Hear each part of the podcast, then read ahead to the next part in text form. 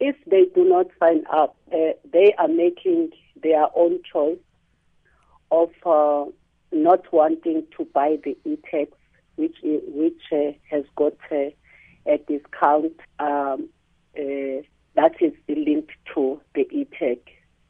That then means that uh, they are choosing to pay cash, and they will be then invoiced and be charged for not paying. But, but in, in, in, in actual fact, we must separate the policy of the user pay, which is the policy of the country. It is and it is by law in this country, and the form of payment where you are given an opportunity to buy the electronic tag, and when you are buying the electronic tag, you then get a discount, and those are two separate issues. Okay, and let, let's clear this up. If a person chooses not yeah. to buy the e-tag, it means that that person willing to pay cash when when when when you receive an invoice, and if you do not pay, then you will face the law.